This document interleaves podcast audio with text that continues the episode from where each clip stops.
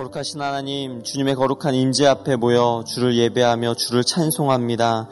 우리의 모든 예배의 영광 홀로 받아 주옵소서. 성령 하나님, 오늘도 우리 가운데 말씀하시고 그 말씀 가운데 우리를 깨닫게 하실 그 은혜들을 기대하며 나아갑니다. 성령의 충만함 우리 가운데 허락하여 주옵소서. 감사드리며 예수님의 이름으로 기도합니다. 아멘. 좋은 아침입니다. 오늘도 주님의 은혜를 사모함으로 주 앞에 나온 모든 성도님들을 환영하고 축복합니다. 오늘 우리에게 주신 하나님의 말씀은 히브리서 십이 장 십팔 절에서 이십사 절까지의 말씀입니다. 히브리서 십이 장 십팔 절에서 이십사 절까지의 말씀을 저와 함께 한 절씩 교독하시겠습니다. 너희는 만질 수 있고 불이 붙는 산과 침침함과 흑암과 폭풍과 나팔 소리와 말하는 소리가 있는 곳에 이른 것이 아니라 그 소리를 듣는 자들은 더 말씀하지 아니하시기를 구하였으니 이는 짐승이라도 그 산에 들어가면 돌로 침을 당하리라 하신 명령을 그들이 견디지 못함이라. 그 보이는 바가 이렇듯 무섭기로 모세도 이르되 내가 심히 두렵고 떨린다 하였느니라. 그러나 너희가 이른 곳은 시온산과 살아계신 하나님의 도성인 하늘의 예루살렘과 천만 천사와 하늘에 기록된 장자들의 모임과 교회와 만민의 심판자이신 하나님과 및 온전하게 된 의인들의, 의인의 영들과 다 같이 읽겠습니다. 새 언약의 중보자이신 예수와 및 아벨의 피보다 더 나은 것을 말하는 뿌리인 피니라. 아멘. 어. 시온산 앞에 서다라는 말씀의 제목으로 오늘 이 시간 함께 말씀의 은혜를 나누기 원합니다. 앞선 히브리서 십일 장에서는 히브리서 기자가 하나님의 기뻐하시는, 하나님이 기뻐하시는 믿음의 삶이 어떠한 것인지 또 믿음의 선진들은 누구인지를 열거하고 소개했습니다. 히브리서 십일 장에 소개된 믿음의 선진들은 말씀 그대로 세상이 감당하지 못할 그런 대단한 믿음의 사람들이었습니다. 우린 이런 믿음의 사람들을 마주하게 될 때 간혹 위축되기도 합니다. 기가 죽습니다. 야, 어떻게 저런 믿음을 가질 수 있지? 우리는 어, 우리의 잣대로 생각하게 됩니다. 그래서 어떤 믿음은 참 큰 믿음이고 어떤 믿음은 작은 믿음이다. 이렇게 우리가 생각하게 되는 것입니다. 그런데 히브리서 기자는 이런 믿음의 기준 자체를 연약한 인간에게 두지 않습니다. 그래서 이름만 들어도 정말 대단한 이 믿음의 선진들을 열거한 후에 하나님께서는 우리를 위해 더 좋은 것을 예비해 두셨다라고 확신 있게 말합니다. 그것이 무엇입니까? 바로 예수 그리스도를 통한 구원인 줄로 믿습니다. 그 예수 그리스도를 통해 우리를 구원하신 하나님은 이제 우리가 하나님 앞에 단번에 나아갈 수 있도록 하나님과 직접적인 교제를 할 수 있도록 우리에게 길을 열어 두신 것입니다.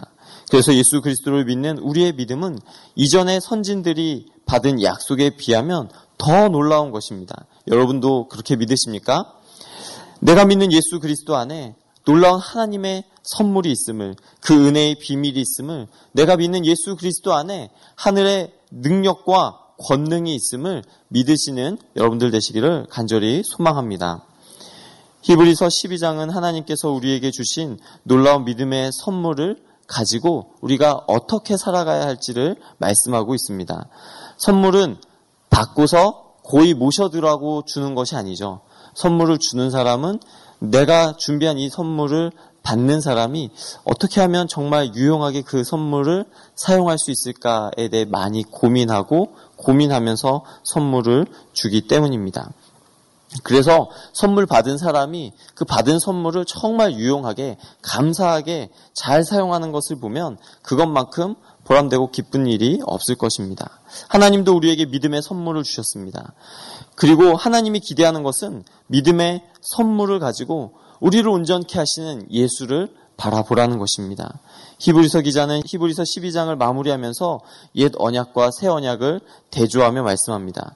이를 통해 우리가 믿음의 눈을 들어서 바라봐야 할 예수 그리스도의 영광의 풍성함과 그 보혈의 은혜를 오늘의 말씀을 통하여서 우리가 함께 깨닫는 시간이 되기를 소망합니다. 우리 십팔 절에서 이십일 절까지의 말씀을 다 같이 다시 읽겠습니다. 너희는 만질 수 있고 불이 붙는 산과 침침함과 흑암과 폭풍과 나팔 소리와 말하는 소리가 있는 곳에 이른 것이 아니라 그 소리를 듣는 자들은 더 말씀하지 아니하시기를 구하였으니 이는 짐승이라도 그 산에 들어가면 돌로 침을 당하리라 하신 명령을 그들이 견디지 못함이라. 그 보이는 바가 이렇듯 무섭기로 모세도 이르되 내가 심히 두렵고 떨린다 하였느니라. 십팔 절에서 이십일 절의 말씀은 과거 이스라엘 백성들이 시내산에서 하나님의 임재를 경험한 사건을 배경으로 합니다. 바로 지난주 주일 말씀이죠. 십팔 절, 십구 절 말씀에서는 하나님의 거룩한 속성을 나타내는 다섯 가지 표현들이 나오는데, 하나님이 나타나시는 장소로서 산과 거룩함의 표징이자 심판의 도구인 불, 그리고 빽빽한 구름 속에서 흑암과 폭풍 가운데 하나님이 친히 임재하시고 말씀하시는 것을 온 이스라엘 백성들은 보았고 들었다라고 말합니다. 그리고 이십 절, 이십일 절의 말씀처럼 그때 그들은 죽을 것만 같은 공포심을 느꼈습니다. 그래서 백성들은 제발 모세를 통해서만 말씀해달라고, 우리에게 직접 이렇게 말씀하지 마시고 모세를 통해서만 말씀해달라고 간청하게 된 것입니다. 그런데 모세는 너무나도 황당했습니다. 왜냐하면 자기도 너무 무서웠기 때문입니다. 나도 너무 무서운데, 이십일 절 말씀처럼 나도 심히 두렵고 떨리는데 모든 백성들이 이제 자기만 바라보니 얼마나 모세도 힘들었겠습니까? 그런데 하나님은 왜 이토록 무섭고 두렵게 느끼도록 이들 가운데 나타나셨을까요? 사랑의 하나님 얼마나 편합니까? 따뜻하고 편안한 하나님을 느낄 수 있고, 그 하나님 안에 가면 모든 죄를 용서해 주시고 우리의 모든 약한 것들을 용납해 주시는 좋으신 하나님을 떠올릴 수 있습니다. 하지만 시내산에 임재하신 하나님은 두렵고 떨리게 하는 하나님이셨습니다. 두려움이라고 하는 단어에는 부정적인 이미지가 강합니다. 어, 그러나 두려움은 때로 적절한 경계심을 심어주는 좋은 도구가 되기도 합니다. 예를 들어서 이렇습니다. 어린 아이들에게 뜨거운 것이 무엇인지를 가르쳐주기 위해서 그 불의 위험성을 모르는 아이들에게 부모님들은 이런 게 뜨거운 거야 라고 가르쳐주죠. 그래서 어떻게 합니까? 어, 뜨거운 맛을 잠깐 봐 라고 이렇게 마음속으로 이야기한 다음에 어, 뜨거워 뜨거워 말한 다음에 어, 아이의 손을 붙잡고 그 뜨거운 것에 살짝 가까이 다가가죠. 그리고 살짝 대기 전에 더 큰 소리로 아 뜨거워 하면서 아이들에게 이게 뜨거운 거야 라고 하는 것을 가르쳐줍니다.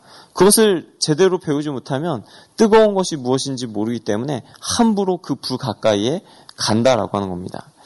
어, 제가 어렸을 때의 일입니다. 근데 어렸을 때 일이기 때문에 아무런 생각이 없는데 저희 어머니께서 그런 말씀을 하셨습니다. 어렸을 때 아무 생각 없이 연탄불을 갈러 들어가신 아버지를 제가 뒤쫓아갔다고 합니다. 그런데 뒤쫓아가서 그 연탄, 갈아놓은 연탄불 위에 자연스럽게 제 발을 그냥 딱 얹은 겁니다. 예, 아무 생각이 없었습니다. 왜냐하면 뜨거운 것이 무엇인지 전혀 몰랐기 때문이죠. 부모님들은 어린아이에게 이런 게 뜨거운 거야 라고 하는 것을 가르쳐주기 위해 적절한 공포심을, 적절한 두려움을 갖게 만들어줍니다. 이처럼 하나님이 우리에게 두렵고 떨린 마음으로 하나님의 임재를 경험하게 한 것은 하나님의 거룩하심 앞에 우리가 바로 설 수 있도록 우리를 주의하시고 우리에게 주의를 주시고 경계 어, 경고하신 것이다 라고 하는 겁니다. 정신을 차리고 정결함과 겸손함으로 하나님 앞에 나오라는 의미이지 우리에게 의미 없는 공포심을 심어주려고 한 것이 아니었던 것입니다. 우리는 바로 지난 주일에 시내산 앞에서 하나님의 임재를 경험한 출애굽한 백성들의 이야기를 들었습니다. 다시 한번 잘 생각해 보시기 바랍니다. 우리 출애굽기 십구 장 이십일 절을 한번 다시 읽겠습니다. 시작. 여호와께서 모세에게 이르시되 내려가서 백성을 경고하라. 백성이 밀고 들어와 나 여호와에게로 와서 보려고 하다가 많이 죽을까 하노라. 함부로 시내산을 오르지 말라는 하나님의 명령이 있었습니다. 그럼에도 불구하고 호기심을 참지 못한 몇몇 사람들은 하나님의 임재가 가득한 시내산에 오르려고 하는 충동에 사로잡혔었나 봅니다.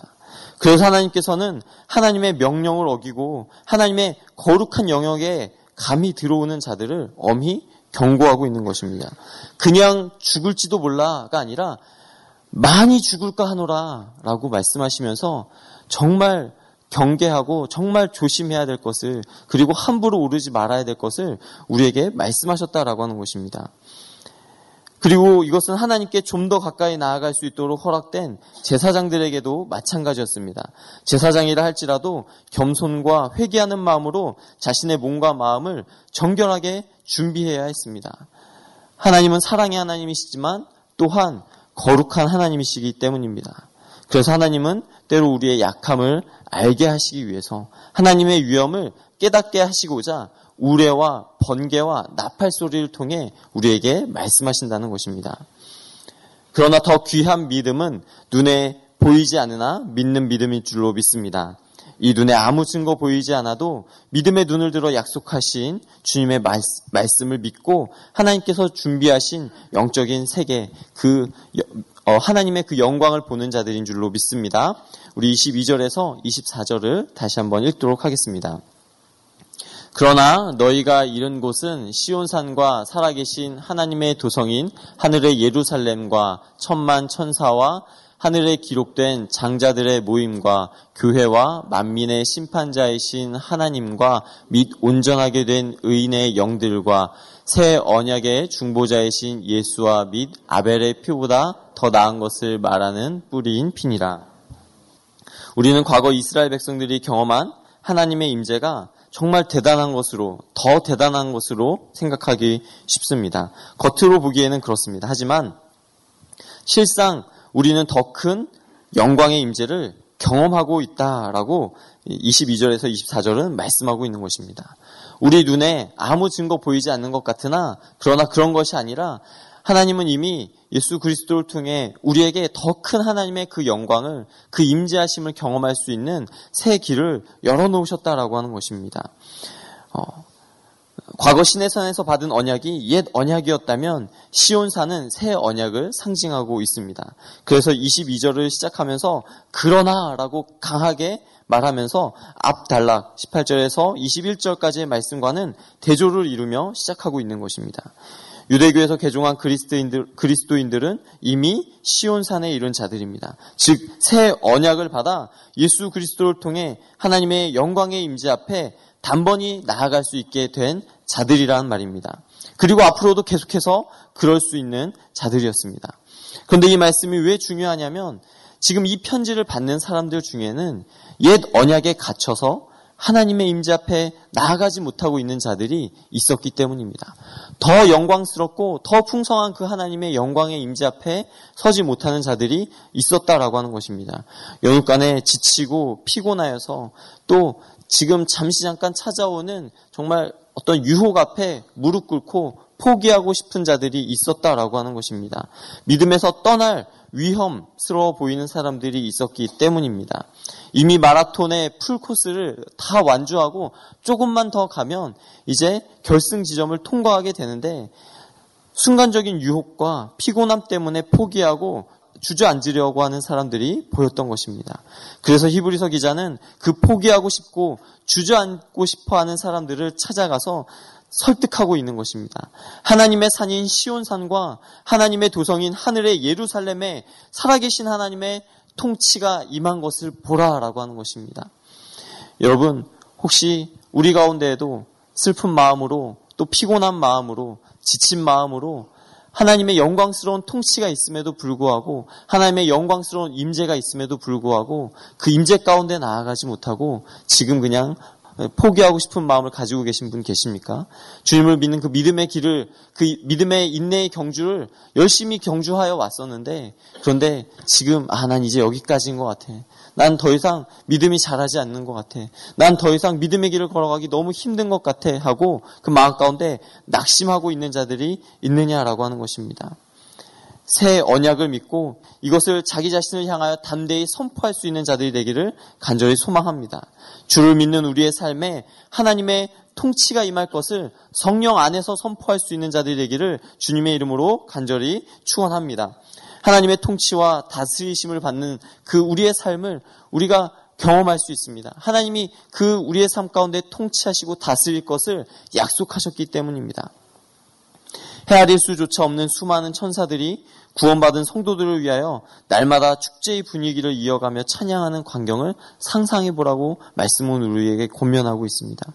거기에는 하나님의 나라를 상속받은 성도들과 모든 사람을 공의로 심판하실 하나님, 예수 그리스도의 완전한 속죄제사를 통해 온전케 된 의인의 영들과 새 언약의 중보자 되신 예수 그리스도께서 계시다라고 하는 것입니다. 그리고 아벨의 피와는 근본적으로 다른 주님의 보혈이 있음을 말씀하고 있습니다. 참 놀라운 표현이죠. 이 짧은 구절 안에 믿음의 눈으로 바라볼 수 있는, 믿음의 눈으로만 바라볼 수 있는 하늘의 영광스러운 일들을 풀어냈습니다. 우리가 어떻게 이 비밀스러운 것들을, 어떻게 이 믿음의 비밀을 깨달을 수 있습니까? 오직 성령 안에서만 우리가 이 비밀을 깨달을 수 있게 되는 줄로 믿습니다. 구약의 이스라엘 백성들에게는 하나님께서 물리적으로 임하셨다면 우리에겐 성령을 주셨습니다. 우리는 성령 하나님이 거하시는 성령의 거룩한 전인 줄로 믿습니다. 과거 이스라엘 백성들이 하나님의 임재 앞에서 공포를 느꼈다면 우리는 성령의 임재하심과 함께 죄에 대한 두려움과 우리의 죄를 씻기 위하여서 십자가 지신 예수 그리스도의 영원한 사랑을 동시에 느끼게 된 줄로 믿습니다. 그래서 그리스도께서 흘린 피가 아벨의 피보다 더 능력 있는 것입니다. 아벨의 피는 자신의 억울함을 호소하고 원수를 갚아달라는 것이었습니다. 반면에 예수 그리스도의 흘린 피는 원수된 것을 허물어버리고 용서하고 화해를 이루는 새로운 길을 열어준 피인 것입니다. 골고다 십자가 위에서 자신을 능욕하고 죽이는 자들을 향하여 아버지, 저희를 용서하여 주옵소서, 자기의 하는 것을 알지 못합니다 라고 말하며 자신을 죽이려는 원수까지도 용서하고 그들의 죄를 씻기 위하여 피를 흘리신 것입니다. 이렇듯 그리스도의 흘리신 보혈은 하나님과 인간 사이를 화목하게 한 능력의 피인 줄로 믿습니다. 그 보혈로 말미암아 우리가 죄에서 자유함을 얻게 된 것입니다. 예수 십자가의 보혈로 말미암아 과거와 현재와 미래의 모든 죄에서부터 하나님은 우리를 깨끗게 하신 줄로 믿습니다. 죄의 사슬을 완전히 끊어내신 것입니다. 우리는 지난주 부흥회를 통해 이미 그 보혈의 능력을 경험한 줄로 믿습니다. 십자가 보혈을 통과한 자만이 오순절 불같은 성령의 능력을 경험할 수 있었습니다. 우리가 다시 한번 이 보혈의 능력을 경험하길 원합니다. 그리고 날마다 그 보혈의 능력을 붙잡고 나아가는 자들이 되기를 원합니다. 보혈의 능력을 통하여서 우리의 쓴뿌리를 제거하고 옛 사람이 죽어지며 깨끗하게 되는 역사가 있기를 간절히 소망합니다. 보혈의 능력으로 믿음의 경주를 이어가는 자들이 되기를 간절히 축원합니다. 그렇게 주님의 보혈로 우리가 덮여질 때 영적인 자유와 승리가 우리에게 주어질 줄로 믿습니다. 보혈의 능력으로 우리를 공격하는 어둠의 세력들을, 어둠의 권세들을 제압하고 우리를 보호하시는 그 하나님의 은혜를 경험하게 될 줄로 믿습니다. 우리가 주님의 몸된 교회를 섬기며 세우는 모든 사역의 일이나 세상 가운데서 우리에게 주어진 일, 맡겨진 일들을 할 때, 또 우리의 각 가정과 또 직장과 사업장과 우리의 손길과 발걸음이 닿는 곳곳마다 이런 주님의 보혈이 뿌려지고 덮여지기를 원합니다. 보혈을 통과한 자들이 되기를 원합니다. 보혈의 능력으로 새 언약을 성취하는 믿음의 백성들이 되기를 주님의 이름으로 간절히 축원합니다.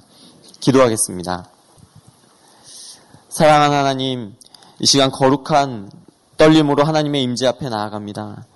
주님의 보혈로 덮으사 죄에 더러워진 우리의 추악한 모습을 가리워 주시고 영원하신 주님의 십자가 사랑으로 충만하게 채워 주옵소서. 믿음의 눈을 들어 하나님의 영광의 풍성함을 보기 원합니다.